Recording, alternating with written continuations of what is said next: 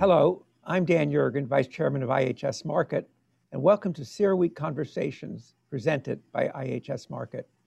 I'm very pleased today to be talking with Bob Dudley, former CEO of BP, and the chairman of the OGCI, the Oil, Gas, Climate Initiative. Bob, welcome to CERAWeek Conversations.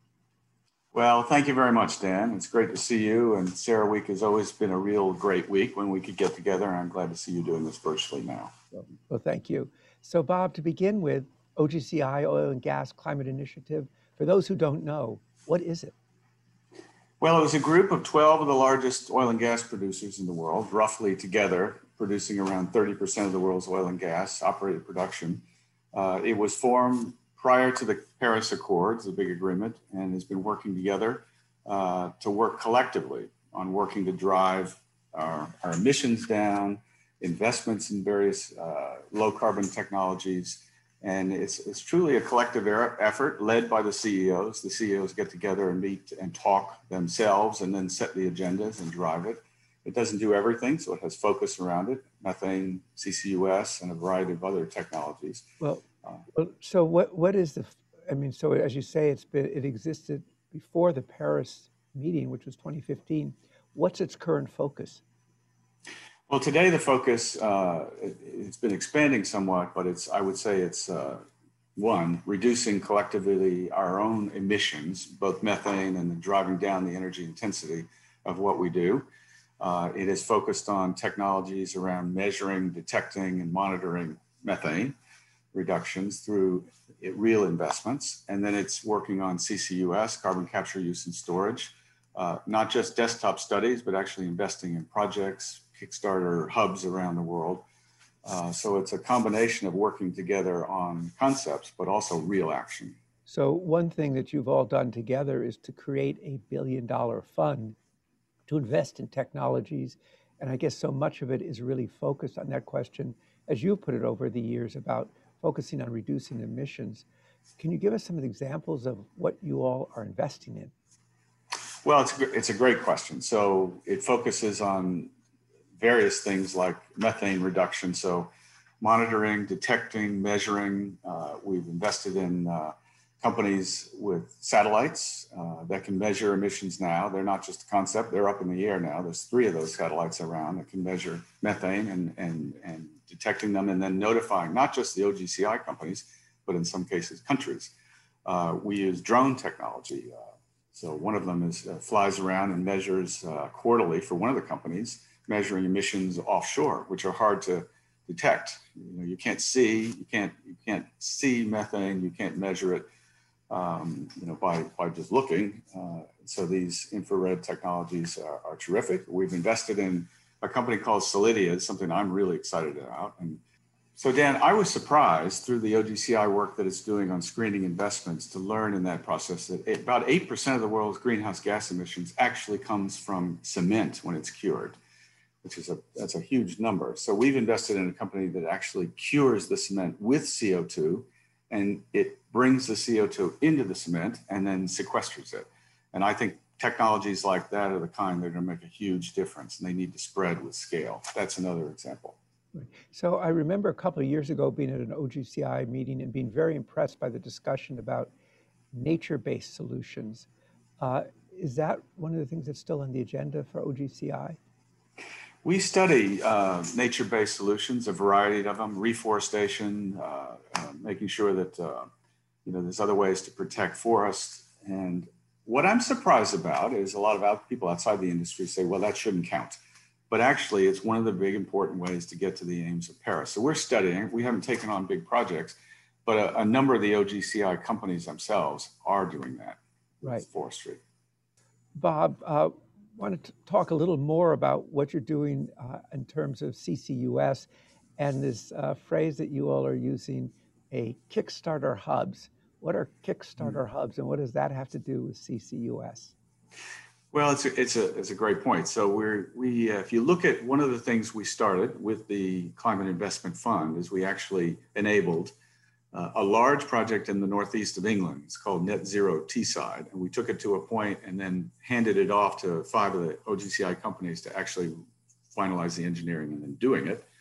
And we've located about 8 other places around the world that we call Kickstarter hubs. So there's another one in the UK, there's one's in Norway, there's one that's really interesting, a ring around Rotterdam Harbor. What they'll do is take the CO2 emissions and then pipe it out and put it miles under the ground where it originally came from. And we've got, we're working on ones in the US, a couple of places in the US, there's one in China that one of our member companies is leading as well.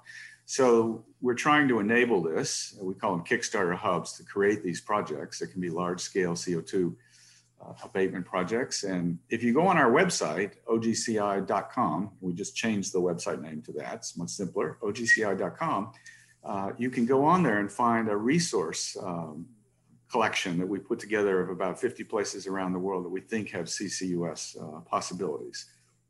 Maybe your team at IHS Markit would have it. Yeah, okay, we'll go to that. And just to repeat, ogci.com, .com or .org? .com. Okay, ogci.com. So a global discussion, and I think a big focus of OGCI is methane. You mentioned that a minute ago, but maybe you could focus more in on that as a particular focus for OGCI. Well, it's a very big focus of OGCI.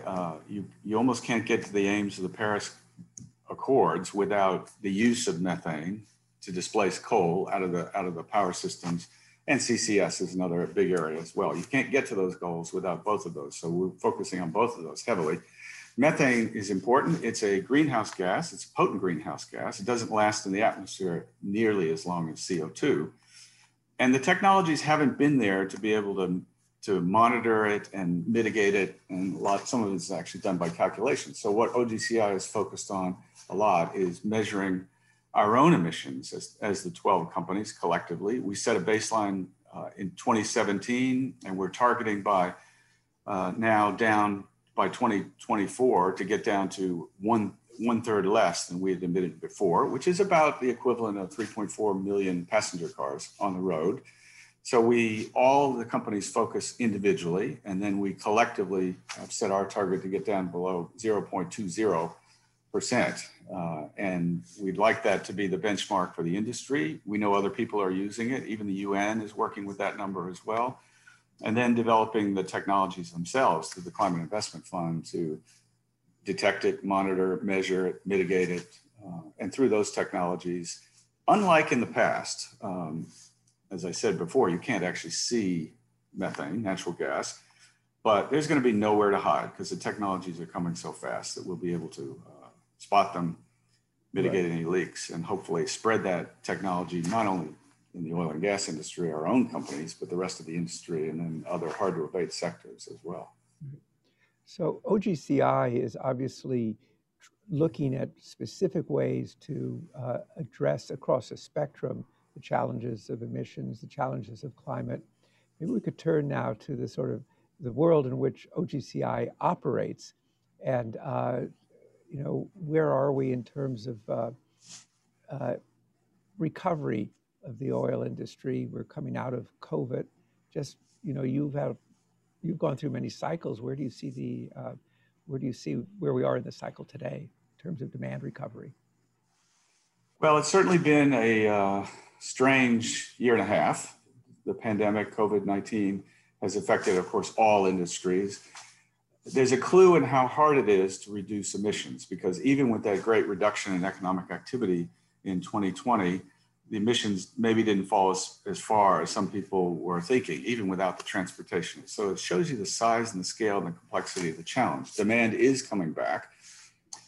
In order to solve these problems, no one company, no one real industry. We've all got to work together. So collaboration is key. That was hard to do in 2020. OGCI kept together through the virtual world and kept spending and investing money. I was a little concerned the companies who had such a terrible financial year in 2020 would back off the accelerator on what we're doing, but they didn't. All the CEOs remained committed to it. So emissions are coming back up. Demand, which is, you can't just do it on supply. We've got to reduce demand as well across all kinds of sectors to happen. It just means to me, Dan, now more than any time, we've got to drive things collectively, collaborate together, and not just the OGCI companies, but with governments, non-government organizations, policymakers, stakeholders, we got to work together and not just talk.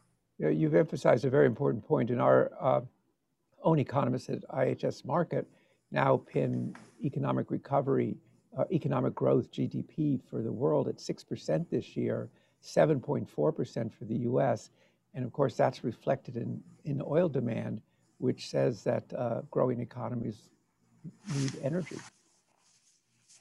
Well, they do need it. And in fact, I think, Dan, it's fair to say that the scars of the COVID years are going to be even harder on developing countries. So economies, developing economies, they've had a terrible time. Some of them are far from out of the COVID fog that we've been in for a long time. And so what the world has to do is develop, you know, the energy, affordable energy that people will need. And we need to develop the technologies and then spread that technologies out, lower carbon technology. So this is a large, big transition we're in, and all transitions are difficult, but this one is really going to be difficult. That's why we've got to all work together. Right. And I guess that's what, as you say, the collaboration with OGCI is to pool the not only the financial resources, but the knowledge of the different companies and their technological capabilities to focus on these challenges.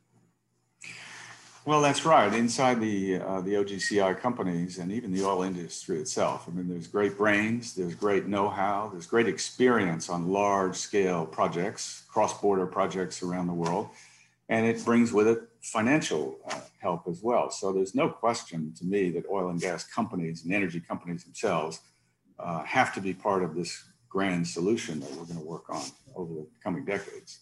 Now, there's a lot going on as we head towards COP26, the next UN conference, the successor to Paris, which will be in Glasgow in November. And one of the surprising things was a report from the, not a report from the International Energy Agency, but a scenario which called for no more investment in exploration in oil and gas, which is very different from what the IEA was saying just a couple of months earlier when they were concerned there wasn't enough investment. Kind of with your experience of the industry and public policy over decades, what's your reaction? Well, so the IEA, International Energy Agency, is a partner with OGCI in many things. So we have great respect and work with them. They've developed this scenario that's come out, and it's making everyone question and think, and it's created a great dialogue around it. As the IEA says itself, it is a scenario, it's not the scenario. You think back, the IPCC group of scientists around the world is about 1,300 scenarios that I saw back in early 2020 and 2019. Say that again, 1,300 scenarios? That's a lot of scenarios. That's a lot, that is a lot. So, so this scenario has got a lot of tension and a lot of debate, and that's a good thing because it focuses everyone. But again, it's not the scenarios that matter. It's not the words. It's actually, we need to get in action. We need to do it now. And I think it spurred it in that direction. Some of the assumptions, lots of people questioning some of the assumptions on the drop of demand by 30%, 30 million barrels a day of oil by 2030 seems kind of aggressive, given how it's going today coming out of the COVID times. But that's okay. It'll get everyone thinking hard. Yeah, we've just come out that the average car in the United States now stays on the road 12.1 years. So that's not cars that are disappearing. Those are cars that are going to be on the road after 2030. So it's, the scale is sometimes not taken into account. And you mentioned COP26, again, coming out of that, I think everyone's looking to see if the commitments of the countries, the NDCs, will emerge from that. So I think this is a really important year, and that's going to be a quite an indicator of the direction of policymakers coming out of this. Well, obviously, November. A lot is on a vector, all pointing to that first week of November, COP26, and the preparations going on now.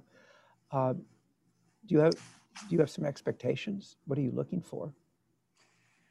Well, one of the things I'm encouraged about, Dan, is the fact that it's actually not going to be a virtual meeting. I mean, the fact that they're actually going to get together and talk, and then they can thrash out certain things and commitments. So I think that there was, at one point, there was concern it wouldn't come together physically. So I think that's a good thing.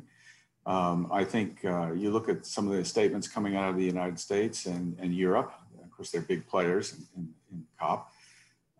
And so how they deal with other blocks or groups of countries will be very important. But I think particularly North America and Europe, I think we'll see some really interesting commitments come out of that meeting. Yeah, it will be interesting because we've seen many of the developing countries, which have large populations, have somewhat different perspectives. And so bringing those all, and different imperatives because they have large scale poverty to deal with. So bringing those perspectives together will be a challenge of, I guess, climate diplomacy, we could call it. That's a good way to put it. That's right. And many of the countries do have large scale coal-fired power plants. I think there's still one opening every 3 weeks now in just 8 countries around the world. But you start to hear those countries start talking about the importance of natural gas, which gives off half the CO2 of burning coal.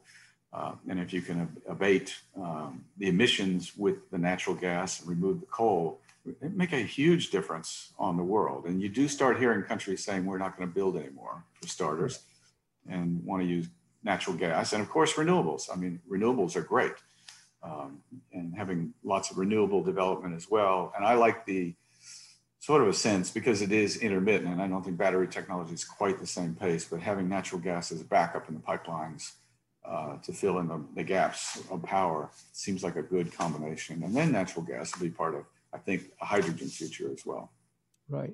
Well, do you see, you mentioned that OGCI that has worked with the IEA, that raises a larger question in terms of public-private sector collaboration on climate issues. How do you see that evolving? And what would you be looking for? Well, I think that collaboration working together has got to happen with governments, with policymakers, NGOs, companies themselves, and other industries. So hard to abate sectors like steel and aluminum, even the transport sector, the shipping sector. So OGCI companies are beginning to work and are working across some of those sectors together. Government has got to set the right policies in place. Good, healthy regulation is always a good thing. It's like the sports. You know, we need rules in sports. We need that through regulation, I think. And I think that's, we'll see what happens coming out of COP, but I think that will be an accelerant to doing more of that. It would be in the areas of methane regulation emissions. It would be in CCUS. There's a very good program in the US called 45Q, which incentivizes the development of CCUS. There's some great programs in the UK as well. Europe is coming along. CCUS, I would think, is going to have to be a big public-private partnership. Not every project, but some of them are so large and the cost is so high. I think we'll start to see joint investments in some places. Yeah, I think that there's not yet a full understanding of how important CCUS will be to meeting the climate goals. And as you say, that's one area in which public policies can play a very important role, just as public policies played a very important role in the development of solar and wind and bringing down those costs. Are there other effective climate policies that you would look for that would be helpful for achieving the kind of objectives that OGCI has? Well, in addition to joint projects together, there is one thing that has always troubled me a little bit, and you and I have talked about it before. You know, for 200 years of economic history, it's hard to change people's behavior without a cost or a price on it. So there's something about the value of carbon, policies that set some sort of value on it, could be cost, could be tax, it could be carbon markets, that need to accelerate a little bit more. And the OGCI companies collectively believe that there needs to be a value on carbon going forward. But you probably know more about that than me. I'd be interested, do you think it's going to happen? Well, I think obviously that's been a topic for a long time. And, you know, we see it, there's carbon pricing, and then there's the issue of whether the EU is going to put carbon tariffs, carbon border adjustment mechanisms in place. But, you know, putting a price on things does, I mean, a price is a piece of information. It tells you what to do and it gives some greater predictability. But, you know, there's always a choice when you look at between price, using price mechanisms and using regulatory mechanisms and what's going to be more effective and lead to quicker changes. Well, that gets to a larger question that I think we can come to our conclusion on, which is, you know, the scale and complexity of the energy system and how it works. Do you find that there's enough understanding of just how big it is and how interdependent it is, and you know, and conveying that in public discussions? Well, it's such a large, complex system, as you said. It may be one of the most complex systems we have out there on a large scale, and it's virtually everywhere. So energy, so the scale and complexity is hard to understand. So it's very tempting to simplify many things in it. And so what we do at OGCI, all the companies individually in OGCI, we try to engage both individually and collectively, talking to stakeholders, governments, policymakers, dialogues, even of course with our shareholders are on it. But these are very, very hard questions, and there is no silver bullet. There's going to be no easy solutions here. So the more that governments, stakeholders, shareholders, companies, individual companies, the more they understand the enormity and the complexity of it, the smoother the transition will be, because we can all think in the same language around it. But right. It can't be overly simplified. And this is where, you know, I say IHS Markit does a great job of explaining this and actually bringing people together, including OGCI companies. So thank you for that. Right. Well, the OGCI has proven already to be a very important innovation, creating a framework for collaboration. And as you say, it does have scale because it represents 30% of world oil production. And so its work is very significant, and its agenda is very important. So Bob, I want to thank you very much for taking the time today to talk about OGCI, what it's doing, what it's striving to accomplish, and how it fits into the larger and changing energy picture. So thank you for joining us today. Thank you very much, Dan, and everybody out there. Thank you. We've been talking with Bob Dudley, who's the chairman of the OGCI, the Oil and Gas Climate Initiative. Thank you for joining us at this CERAWeek conversation.